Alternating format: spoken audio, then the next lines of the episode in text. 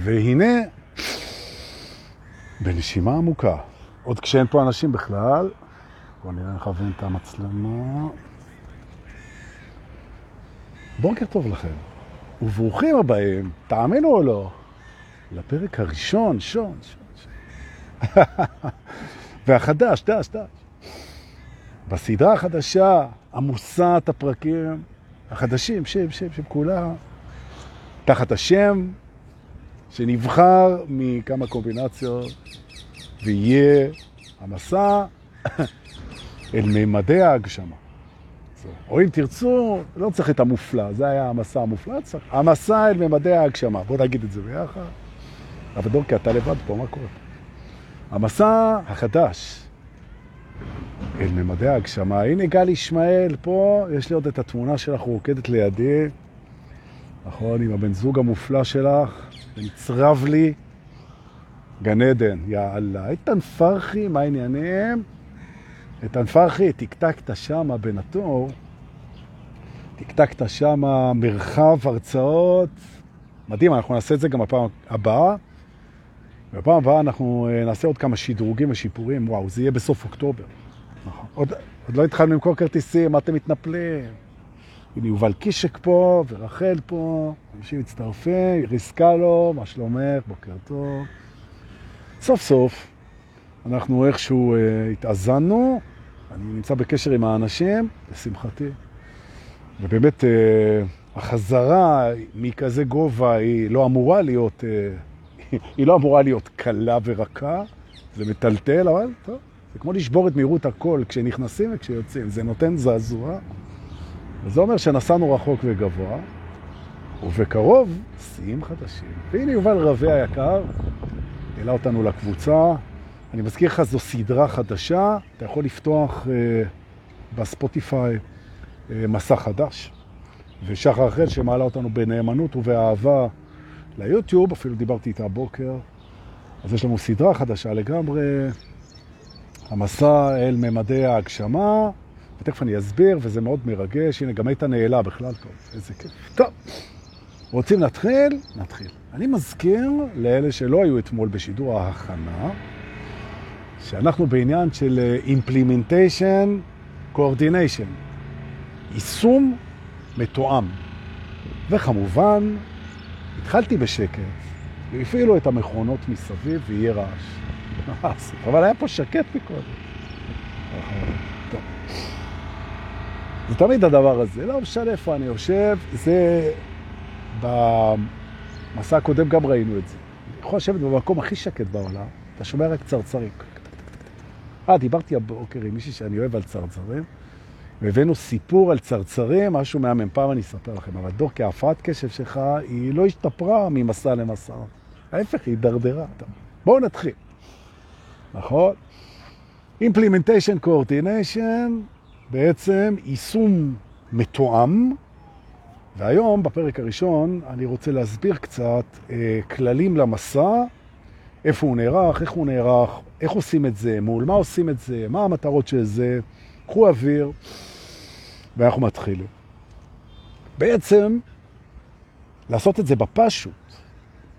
המטרה שלנו בעצם זה שהפעולות שלנו בחיים, הם לא רק שהן תגענה מתוך הממלכה הפנימית הערה, אם תרצו אפילו המוארת באור של אמת, כן? לא מואר ברמה של הגורים, לא על זה מדובר, אנחנו אנשים פשוטים, אבל שהממלכה הפנימית היא תיסע על דלק של אמת ושל הווה ושל יושרה ושל שמחה ושל אותנטיות, ולא על אשמה ופחד וחסכים. ממלכה פנימית ערה, מוארת אפילו, זה לא אומר שהבן אדם הוא מואר, תשכחו מזה. הממלכה הפנימית היא מוארת באור של אמת, והפעולות יוצאות ממנה, and then coordinated, being coordinated, מתואמות עם מימד בחוץ, שבו אנחנו מגשימים את הרצון שלנו. ויש בחוץ, ובחוץ זה פה, פה, במימד הזמן. מול החושים, מול התופעות, מול האנשים, מול ההתנהלויות, מול הזמן.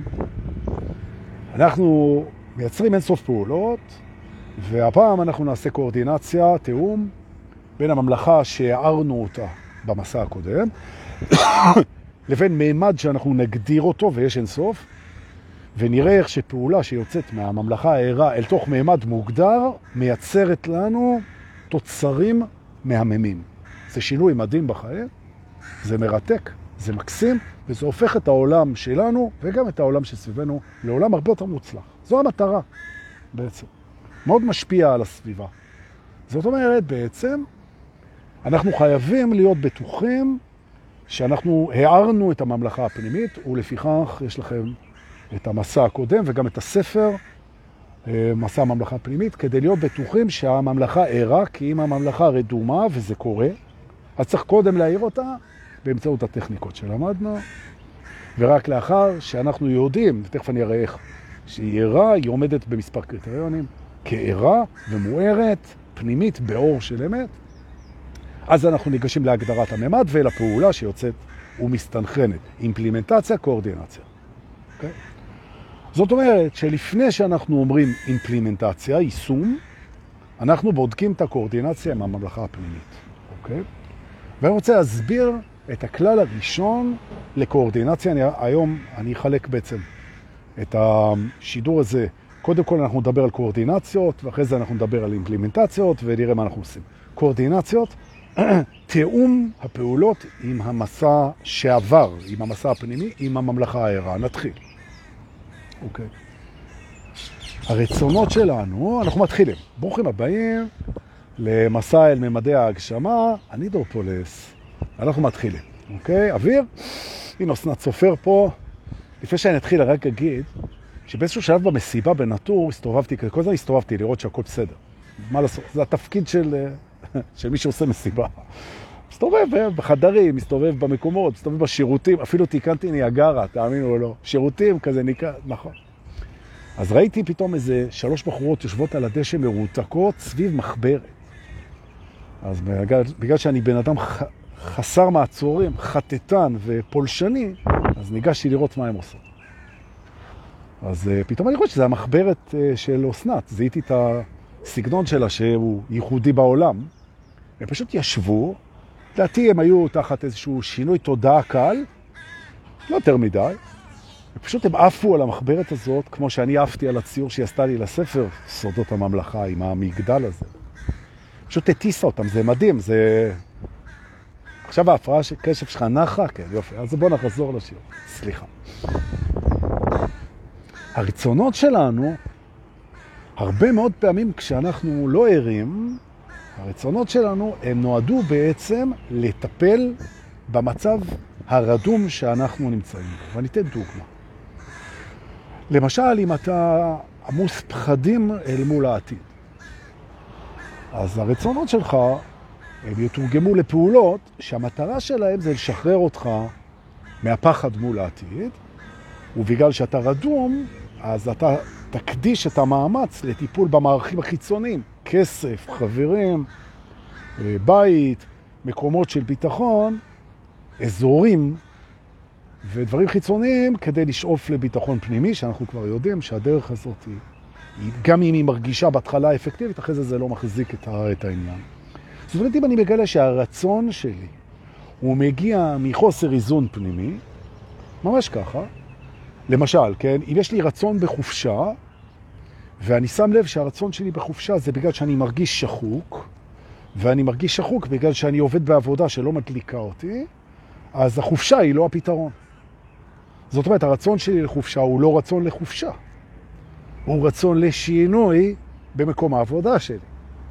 והיכולת שלי לראות את זה, שהרצון שלי בחופש הוא בעצם רצון לשינוי ביומיום שלי, זו עירות.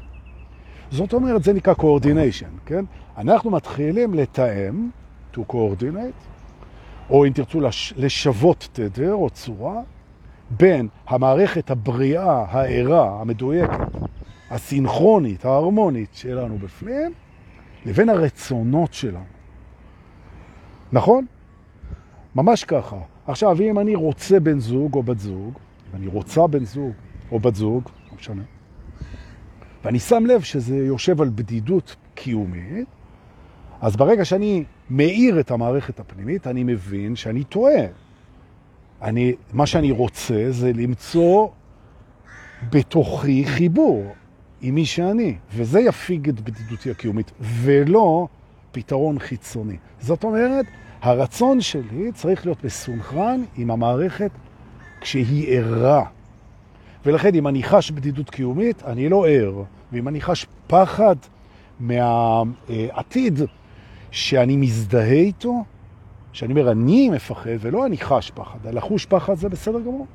גם לחוש בדידות זה בסדר גמור. השאלה מה הסיפור שאני מספר על התחושה. או, זאת אומרת שכשאני מגלה שהסיפור שאני מספר על התחושות שלי, שיש להם מקום מאלף עד תף, שזה כבר עירות, אני לא דוחה, לא דוחק, לא מכחיש, לא מתעלם, לא בורח, לא מסמם ולא מתעלם משום תחושה.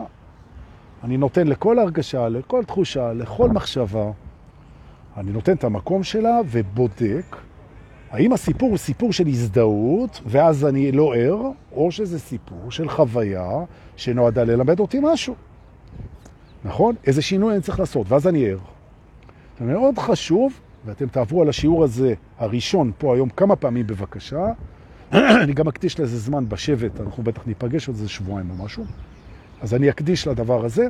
איך אני בודק את ה-coordination, את הסינכרון המדהים והחשוב והמסוטט בין המערכת הפנימית שלי, שכל הבתים שם עם אור בבית, והממלכה היא מאושרת ושמחה, מאושרת approved, כן? והכל בא ממקום נכון, ורק אז הרצון מיוחס לדבר הנכון. כל רצון שיש לי, אני הולך עליו לבדוק אם הוא coordinated, האם הוא מתואם עם ממלכה ערה. ולכן אני בודק מה אני רוצה ולמה אני רוצה את זה. אלה השאלות. מה אני רוצה ולמה אני רוצה. וצריך לבדוק האם אני רוצה את זה עכשיו, או האם אני זוכר שאני רוצה את זה. למשל, אם אני רוצה להיות מיליונר, אז יכול להיות שעכשיו שאני יושב בבית שימוש, שזה מקום נהדר, יושב בבית שימוש אסלה, זה דבר המצאה מדהימה, יושב בבית שימוש ונהנה מ... מהמערכות שלי, אם אתם מבינים למה אני מתכוון, ופתאום אני מבין שמה שאני רוצה עכשיו זה לא להיות מיליונר. יש לי זיכרון שאני רוצה להיות מיליונר בחיים בגלל כל מיני סיבות, אבל כרגע אני יושב בבית שימוש ואני נהנה מחילוף החומרים, אם תרצו, או שאני נמצא במקלחת ואני נהנה מזרימת המים, מקלחת זה המצאה נדרת, ואני בהודעה, וכרגע זה לא משנה אם אני מיליונר או לא מיליונר, או במילים אחרות. כשאתה ישן, וכשאתה אוכל, וכשאתה מחרבן, וכשאתה עושה סקס, וכשאתה רוב היום, אתה לא רוצה להיות מיליונר. נכון? אתה רק זוכר את הרצון הזה. ולכן זה לא מוגדר רצון, זה זיכרון. והנה התובנה השנייה שלנו ב coordination. תפרידו בבקשה בין רצון עכשיו לבין זיכרון שיש לי רצון כזה, אבל אני זה לא המחשבות שלי, ואני זה לא הזיכרון שלי. אני גם לא הרצון שלי, אבל אם יש לי רצון, זה רצון עכשיו. מה שנקרא רצון אימננטי. חשק, תשוקה, זה הרצון. עכשיו, אם יש לי תשוקה, למשל עכשיו, לארטיק, כן? או לסקס, או לרחבת ריקודים, בא לי על זה עכשיו. בא לי. בא לי על זה עכשיו. איך אני יודע שבא לי זה עכשיו? כי אני רוצה את זה עכשיו. אני רוצה לאכול עכשיו את הארטיק, להיות איתה במיטה עכשיו, להיות ברחבת ריקודים. שימי אותי ברחבת ריקודים, אני רוצה לרקוד. בעוד שאתה אומר, אני רוצה להיות מיליונר, למה? כדי להשקיט את המחשבות שלי. אה, זאת אומרת, הרצון הוא להשקיט את המחשבות, ועל מה המחשבות? על העתיד. זאת אומרת, אני לא רוצה את זה עכשיו, אני רוצה את זה בעתיד, ולכן זה לא רצון, זה זיכרון של רצון. קורדיניישן, כן, בין הממלכה, כן, לבין הרצון, מחייב שמצד אחד תהיה ממלכה ערה, ומצד שני יהיה רצון שהוא רצון ולא זיכרון של רצון. אגב, אנשים שמגיעים אה, לסשנים, אני הרבה פעמים מוצא את הפתרון מהר בזה שהם מתבלבלים בין הזיכרונות של הרצונות שלהם לרצונות שלהם. פתאום הם מגלים שהם זוכרים כל מיני דברים. עכשיו, מזכיר עוד משהו, זה טיפה סטייה, אני סוטה טיפה. שהאגו, הוא, כשהוא רדום לפני התעוררות, הוא מעודד את השמחה ואת האושר שלו, שהוא לא מבדיל ביניהם אגב, הוא מודד את זה בהתממשות הרצון שלו. עכשיו מה שקורה שהוא כל הזמן בודק, כל הזמן הוא בודק. מה מהרצונות שלו מתממש, ולפי זה הוא יודע כמה הוא מבסוט. הבעיה שהוא לא מבדיל בין זיכרון של רצון לבין רצון. עכשיו יש לו זיכרון שהוא רוצה להיות פופולרי, שהוא רוצה להיות מיליונר, שהוא רוצה להיות בחו"ל, שהוא רוצה, יש לו זיכרון כזה, למרות שעכשיו טוב לו. הוא עושה משהו כיפי, אבל הזיכרון, זה לא מפריע לו להוריד את מדרגת המבסוטיות, כי הוא רוצה ולא מקבל. למעשה הוא לא רוצה, הוא רק זוכר. זאת אומרת, אי התממשות, זיכרון הרצון שלו מוריד לו את התדר בעיני עצמו, כי מבחינתו המצב רוח זה התדר. בעוד שכשהממלכה ערה, אז התדר לא קשור למצב רוח, הוא רק בא לידי ביטוי במצב רוח, אבל הוא לא, הוא לא המצב רוח. והזיכרון הוא לא זיכרון, סליחה, והרצון הוא לא זיכרון הרצון. נכון. עכשיו, כשאנחנו עושים סדר בדבר הזה, נוצרת פתאום מערכת מולנו של בדיקה. מה אני באמת רוצה ומה אני זוכר שאני רוצה, זאת מה אני רוצה בדרך כלל, מה אני רוצה לפעמים, מה אני זוכר שאני רוצה, זה לא רצון. מה אני רוצה עכשיו, אוקיי? והאם המערכת שלי ערה. עכשיו אנחנו חוזרים לקואורדיניישן בשביל לראות אם המערכת ערה. אוקיי. מבחינת הזדהות, מערכת ערה היא מערכת שאתה מזדהה בעצם, אתה מזדהה רק עם מה שלא משתנה. זו מערכת ערה, מה שנקרא אמת, או נוכחות, או אלוהות, או הווה, נכון? מערכת ההזדהות שלנו, שמוגדרת במילה אני, או אני כזה, או זה אני, או אני הוא זה, כמו הספר הנהדר. בעצם אני שומר את ההזדהות שלי רק לדברים שלא משתנים בי. על זה אני אומר אני, אני הוא זה. אני זה שחי בהווה, תמיד נכון. אני זה שנותן כף זכות, זה אני, תמיד. אני זה שתמיד מתחיל, אני זה שתמיד סולח, נכון? אני זה שתמיד מתבונן במחשבות שלו, נכון? נכון? אני זה שמה שהוא יודע זה הרבה פחות ממה שהוא לא יודע. צניעות וענבה, יותר טוב ענבה מצניעות, הסבירו לי כאן, אוקיי?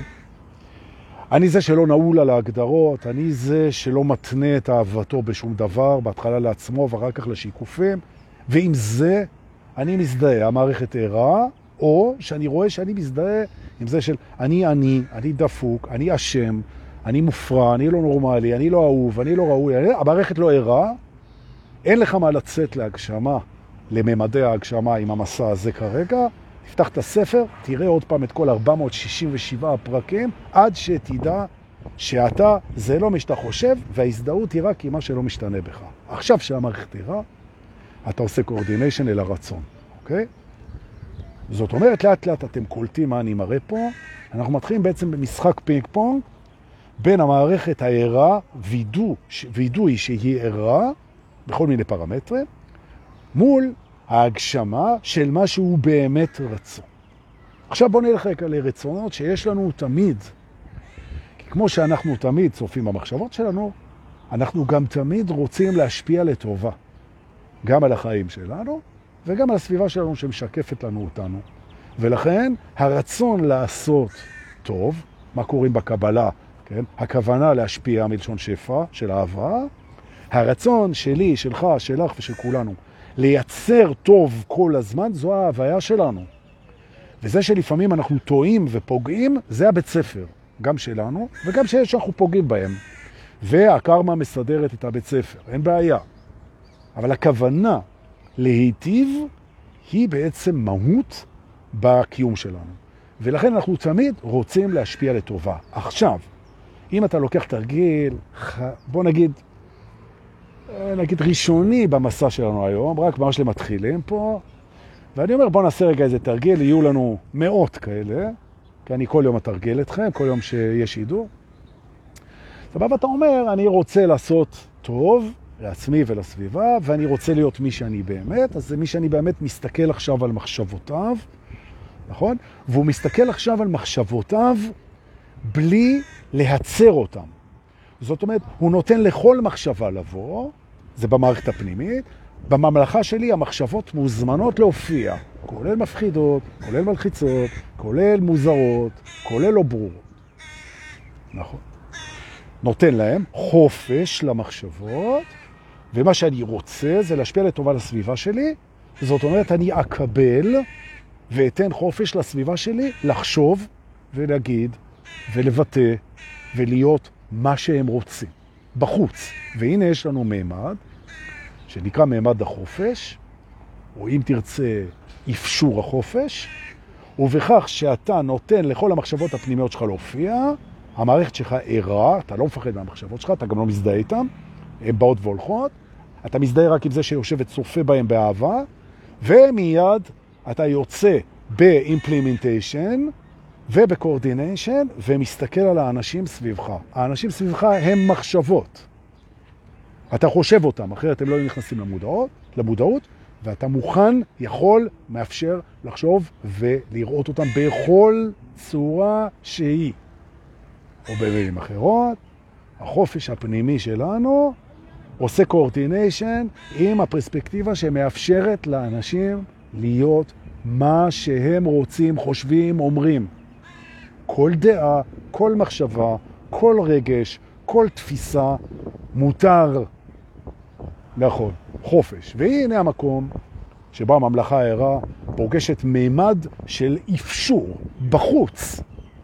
והתופעה הזאת היא מייצרת סביבך מטען אנרגטי מאוד מאפשר מול הילדים שלך, מול הבני זוג שלך, בנות זוג, מול המשפחה, מול העובדים, מול הבוסים, מול השכנים, שהם אומרים, וואי, אני רואה במבט שלו, אני רואה במבט של הדור כזה, שאני יכולה להגיד ולהתבטא מולו בכל צורה שתרגיש לי, והוא עדיין יקבל אותי באהבה. ואני מזכיר שהאהבה זה קבלה ללא תנאי והרצון להיטיב, זהו זה. זה לא נכנס להעדפה. והנה אנחנו מגיעים לבדיקה נוספת. האם מי שאני זה זה שאוהב הכל? במערכת החשוכה, בממלכה המוחשכת, שממנה באנו, לפני שהתעוררנו, אז מה שלא מועדף עליי, אני לא אוהב אותו. אוהב אותו פחות. כשהערנו את המערכת, לאהוב זה לקבל ללא תנאי ולרצות בטובה, בטובתו, בטובתם. זה לא קשור להעדפה. ולכן אני לא דורש, לא מהמערכת הפנימית ולא מהמערכת החיצונית, להיות מועדפת עליי. ולכן אני לא דורש מחיי, או מעצמי, או ממחשבותיי, ורגשותיי, מזיכרונותיי, רצונותיי, מחבריי, מה... אני לא דורש מהם להיות מועדפים עליי בשביל לאהוב אותם. מה שמייצר בעצם יציאה אוהבת פרמננטית, אני מוציא כל הזמן, פרמננט קבוע, אהבה שהיא טהורה לגמרי מול העולם, בחוץ. הכל נתקל באהבה, לא בהעדפה. זאת אומרת, אתה יכול לשמוע בן אדם לבוא ולהגיד לו, אדוני, אני רוצה בטובתך, אני אוהב אותך, אני מקבל אותך ככה, פשוט הצורה שבחרת להיות היא לא מועדפת עליי ולכן אני מתרחק ממך. אבל מותר לך, ואתה אהוב ואתה רצוי ואתה מבוקש והכל, פשוט אתה לא מועדף בעיניי וזו זכותי. והנה החופש והאפשור מסתובב אליי.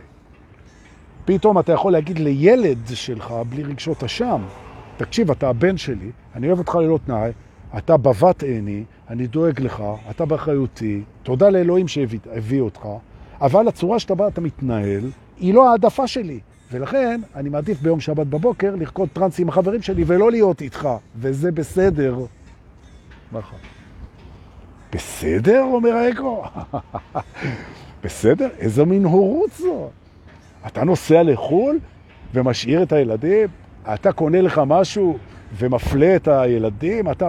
למה אני מגיע לילדים? 50% מהאנשים שאני פוגש בסשנים הם רבויי אשמה כהורים. אני מזכיר לנו שוב פעם, שההשפעה שלנו בתוך המשפחה היא מטורפת. בעצם יש מימדים אינסוף של השפעה בתוך המשפחה, על האחים, על האחיות, על הילדים, על ההורים, על הבני זוג, כל הזמן אנחנו משפיעים. אם המערכת ערה, אין אשמה, רק אחריות. ואם אין אשמה, אז פעולה של נתינה היא טהורה. בעוד שאם יש אשמה, אז הפעולה של הנתינה היא כדי לפצות. משהו היה לא בסדר. אתה מפצה מתוך אשמה, והאשמה היא תוצר של שיפוט, ומי שאתה באמת לא שופט. נכון? זאת אומרת הנתינה שלך הופכת לנתינה טהורה, זה מימד בחוץ. מימד של השפעה בנתינה טהורה. אתם מתחילים להבין למה אני מתכוון שאני אומר ממדי ההשפעה, אוקיי? ממדי הגשמה. שזה אותו דבר, השפעה והגשמה פה בסדרה שלנו. לכן המסע אל ממדי ההגשמה הוא בעצם סינכרון בין המערכת הערה לבין הרצונות ולבין איך שאנחנו קולטים בצורה ערה את המעמד שבו אנחנו רוצים להגשים ולהשפיע. אוקיי? בואו ננשום. זה היה הפתיחה, לא רע, לא רע, ואני מרגיש פה מול החמישים האנשים שנמצאים פה בלייב והמאות שיבואו אחר כך אם תשתפו, שזה די ברור, אוקיי? זה די ברור. עכשיו אני רוצה להרחיב קצת על ממדי ההגשמה. תראו, הגשמה בעצם, מהמילה גשמי, כן? שגשמי בעצם זה חומרי, זה אומר בעצם בעולם שהוא, אפשר לבדוק אותו, בעולם שנחווה על ידינו בחושים, שאפשר לראות את מה שאתה עושה, אפשר להריח, לגעת, להעריך, למדוד, להתייחס, להשוות, ולא רק בתוך הרמה הסובייקטיבית, המנטלית, הרגשית, הפסיכולוגית, הזכירותית. זאת אומרת, בעצם יש לנו בעצם יציאה אנרגטית של פעולה שאשכרה, או בשם החיבה של התכלס, תופיע במרחב המשותף, הגשמה. ומאחר שאנחנו רוצים להגשים כדי לחולל טוב, גם לנו וגם לסובבים אותנו, שהם אנחנו, בעצם אנחנו מגלים היום, או נזכרים פה ביחד, תודה שבאתם, שיש אין סוף מימדים בחוץ שבהם אנחנו יכולים לפרוס את ההשפעה שלנו. ומה שמייצר בעצם מימד, זו התפיסה שלנו, אנחנו תופסים, אני אראה מיד, מימד שבעצם זה צמצום של גזרה אנרגטית שהרבה יותר קל לפעול בה. הרבה יותר קל לפעול בה. כי אני מגדיר את הממד, ואני אתן דוגמה. אני אתן דוגמה למה אני מתכוון ממד הגשמה, אוקיי? אם למשל אתה הולך בבוקר לעבודה, כמו הרבה מאוד אנשים, אתה קם בבוקר ואתה הולך לעבודה, גם להתפרנס וגם להביא את עצמך, אוקיי? אז אתה יכול לבוא ולהגיד שאתה פוגש בעצם שני ממדים מאוד ברורים. אחד זה ממד הפרנסה, והשני זה ממד של אה, מיצוי או ביטוי של היכולות שלך. נכון? של המתנות שלך, של הכישרונות שלך, של המתנות אה, שקיבלת ובא לך לתת. זאת אומרת, אתה מביא את עצמך לידי ביטוי בשאיפה, כדי להרגיש ממומש, כדי להרגיש ממוצא, כדי להרגיש אה, שאתה באמת שם, ואתה גם מתפרנס. כן? אם אין לחם, אין תורה, אתה גם מקבל על זה כסף. זאת אומרת, אתה רואה שבקום העבודה שלך אתה יכול לפרוט אותו לשני ממדים, כן? מימוש עצמי ופרנסה, אוקיי? תתפלאו, הרבה מאוד אנשים. הם אה, לא רואים את זה בשני ממדים, הם רואים את זה רק בממד של הפרנסה, מימוש עצמי הוא מותרות מבחינתם, מה ששוחק אותם מאוד, והם מספרים כל מיני סיפורים, אני לא באתי לשפוט. וההפך, יש כאלה שהם הולכים על המימוש העצמי, וכל הזמן לא רואים את העניין של הפרנסה. ובעצם הם כל הזמן נתקלים בבעיה שהצד של הפרנסה הוא לא מסודר טוב. ובעצם אם אנחנו רוצים להגיע למצב שאנחנו קמים בבוקר לעבודה שהיא גם מספקת אותנו כלכלית, וגם נותנת לנו מקום לבטא את עצמנו, שזה נורא כיף, וזה כיף לקום בבוקר למקום ששני הממדים באים לידי ביטוי, כדאי מאוד להגדיר את שני הממדים האלה בפעולה, ולהגשים את זה מתוך המערכת המוארת, ואז אתה תגיע לתוצאה שאתה קם בבוקר לעבודה שאתה פשוט מחכה ללכת אליה, ממש, שזה שאיפה של המון אנשים. כי סך הכל מה כבר ביקשנו? לקום בבוקר למה שאנחנו אוהבים לעשות, ולקבל על זה תמורה שהיא אה, מספקת מבחינת החיים. לא ביקשנו פה מטוסים פרטיים ווילות, כן? לא שזה אני נגד, אבל זה לא העניין. רוצים להתפרנס בכבוד ולעשות את מה שאנחנו אוהבים, מה כבר ביקשנו. וזה שני ממדים שכדאי מאוד להצליל אותם, כדי שאנחנו נסנכרן אותם למערכת הפנימית ונברא אותם. ופה אנחנו הולכים קדימה, אוקיי? המקום שאותו ובו, ובו צריך להגיד, ובו אתה מגשים את הדבר הזה, זה מקום שאתה בורא אותו. הידעת, מקום העבודה שלך, מקום הלימודים שלך, כל המקומות שאתה הולך אליהם, כל המקומות שאתה פוגש, אתה בורא אותם. ולכן, מהידיעה הזאת, ואם אתה לא מבין למה אתה בורא אותם, אז אתה צריך לחזור, לחזור, יהודה. לחזור אל מסע ממלכה, כי אתה בעצם בורא את כל מה שאתה פוגש. אתה בורא את זה. כי אתה לא תפגוש את זה בלי הפרשנות שלך, הכלי שלך, הפרספקטיבה שלך, הזיכרון שלך. נכון. ולכן, אם אתה מצליל את ה coordination, אז בעצם אתה מגלה שאתה הולך לשני ממדים במקום העבודה, שאתה בראת את מקום העבודה הזה, והסיבה שאתה לא מרוצה שם, או לא מרוויח שם, או לא בא לידי ביטוי שם, זה בגלל שבראת את זה ממקום שהוא לא מדויק לך. וזה הדבר הבא שאני רוצה לדבר עליו, וזה דיוק. דיוק. הקסם הגדול של החיים האלה הוא באמת אהבה. אבל מיד אחריו מגיע הדיוק, נכון? היכולת שלנו לדייק את החיים שלנו למי שאנחנו, מה שנקרא אותנטיות, זה אחת מהמתנות הכי מרתקות של החיים, וזה הולך איתנו עד הסוף של החיים האלה. נכון. עכשיו, המערכה הפנימית, אתה יכול ללכת לבית הדיוק, היה בית כזה, הוא ישנו במסע הקודם, ולבדוק איך אתה מגיע לרמת דיוק עם עצמך ובורא את המציאות משם. ואז אתה מבודד את שני הממדים, את הממד של התמורה ואת הממד של המיצוי, של הסיפוק, ובעצם עושה coordination ו implementation, ואתה מוצא את עצמך פתאום בעבודה כזאת, שאתה נהנה לקום אליה בבוקר, הזמן עובר בכיף, ואתה מקבל אחלה כסף, מספיק בשביל כל מה שאתה צריך בכיף, ואיזה יופי. נכון.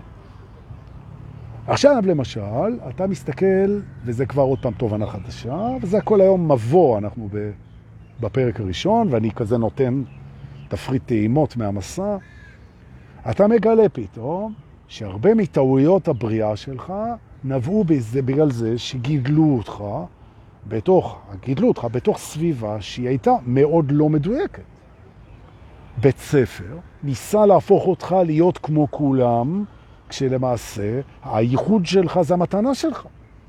וכל פעם שאתה או את הבאתם את המיוחדות שלכם, אז הסביבה התייחסה לזה כמשהו. במקרה הטוב מפחיד או מלחיץ, או מוזר, ובמקרה הרע כמפריע, ודיכאו את זה.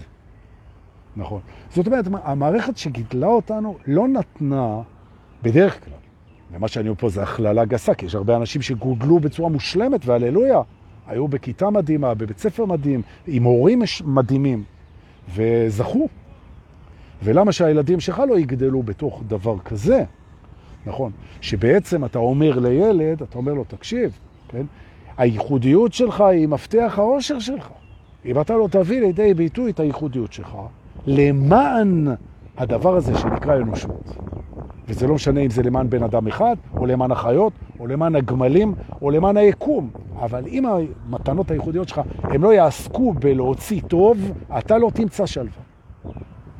ואם הייחודיות שלך תספר לך סיפור שאתה לא משתלב, ואתה social misfit, חריג, ואם אתה outcasted, כן, מנודה, ואם אתה לא מתאים, ואתה קובייה בין עיגולים או עיגול בין, או כפית ללא ידית, אם תרצה.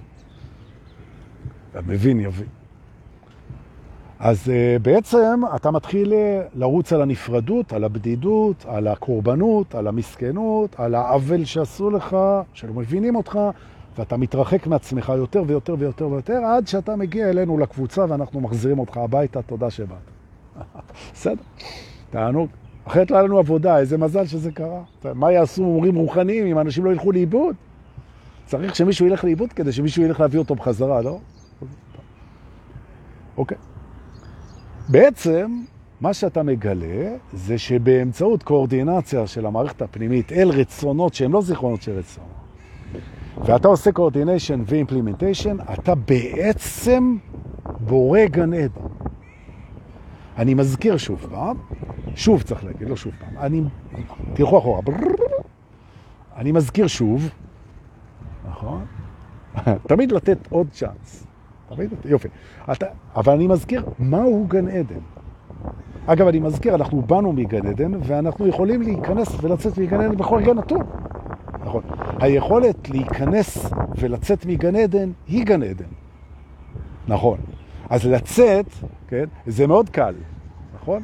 ממש. כי נפרדות היא גיהנום.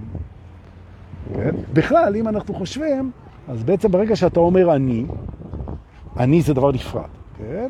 אז אמרת פחד, נכון? כי מי אני הקטן מול כל העולם המסוכן הזה, עם כל מה שיש פה שיכול לרסק אותי, לפגוע אותי, להרוג אותי, לפצוע אותי, נכון?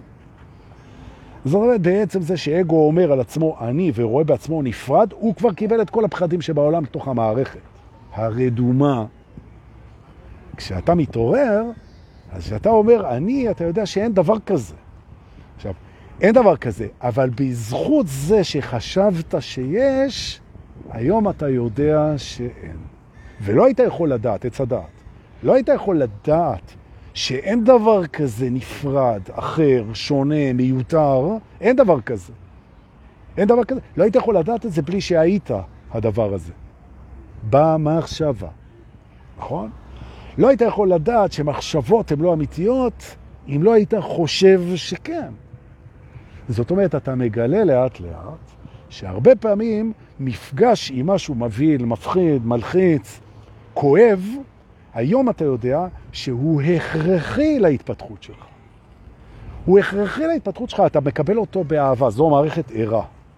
ולכן, הנה אנחנו מגיעים לקורדיניישן, אם יש לי רצון לנסות משהו, להתחיל עם מישהי, עבודה חדשה, יוזמה חדשה, טיול חדש, מסע חדש, מקום חדש, משהו חדש, לא מוכר, לצאת מהסייף זון, אם יש בי רצון כזה, ואני מפחד שאני אפגע, שאני אאבד את הדרך, שאני אהיה לבד, שאני לא, שאני, כן? אם יש בי את הרצון הזה ואת הפחד הזה, בתור מערכת ערה, אני אומר, אם אני אפגע, אלחץ, אפסיד, הכל וזה, זה מצוין.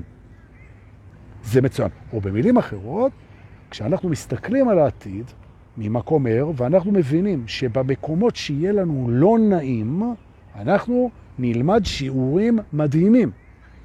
אנחנו נעשה הכל שיהיה לנו נעים, ונעשה הכל שיהיה לנו בטוח, ואנחנו נעשה את הכל בשביל לשמור על עצמנו, נכון. אבל אנחנו יודעים שבמקומות שיהיה קשה וכואב, יש שם שיעורים. ואנחנו לא נבזבז זמן, אנחנו נלמד את השיעורים האלה ונגיד עליהם תודה. נכון. זאת אומרת, מהו העתיד? העתיד הוא עונג ושיעורים. זה יופי. עכשיו שאני בא לברוא לעצמי דברים מול העתיד, פרנסה, מימוש עצמי, מערכות יחסים, כל מיני דברים מול העתיד, אני בורא את זה מול עתיד, שהוא לא מפלצת שבאה לחסל אותי. אני בורא את זה מול עתיד, מול מפלצת שבאה לעשות לי טוב וללמד אותי להיות גדול יותר וטוב יותר וחזק יותר ובורא יותר. זה העתיד. זאת אומרת, מפלצת העתיד היא המפלצת הכי מקסימה בעולם. ועכשיו אנחנו יכולים להסתכל פנימה רגע ולהתיידד עם העתיד הלא ידוע. זה לא לא ידוע, זה ידוע מאוד. זה יהיה נעים ומפתח.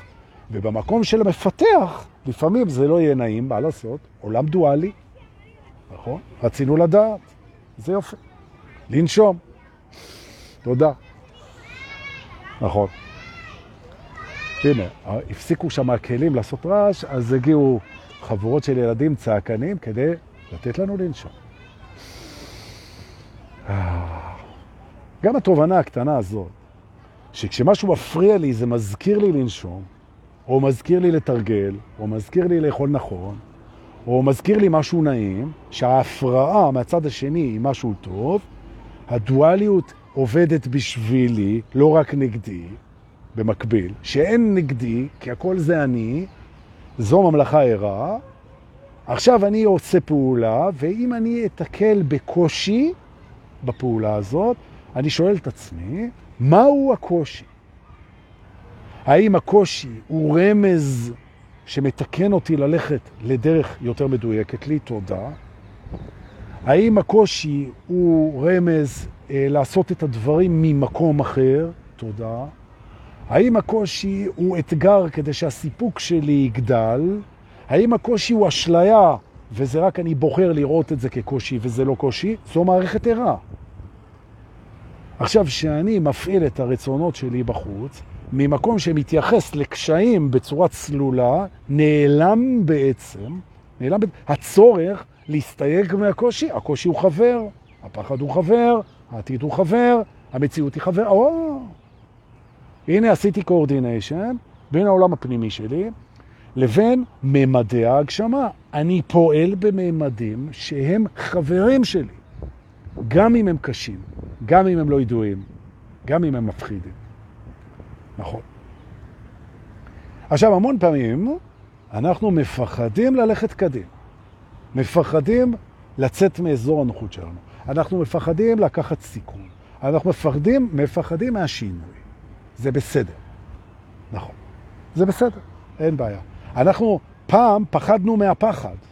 פחדנו מלפחד. היום המערכת ערה. נכון, זה מפחיד לצאת מאזור הנוחות. זה מפחיד לעשות שינוי. זה מפחיד לקחת סיכונים, וזה מפחיד להתחיל דרך חדשה. נכון, מה שלא מפחיד אותנו יותר, זה הפחד.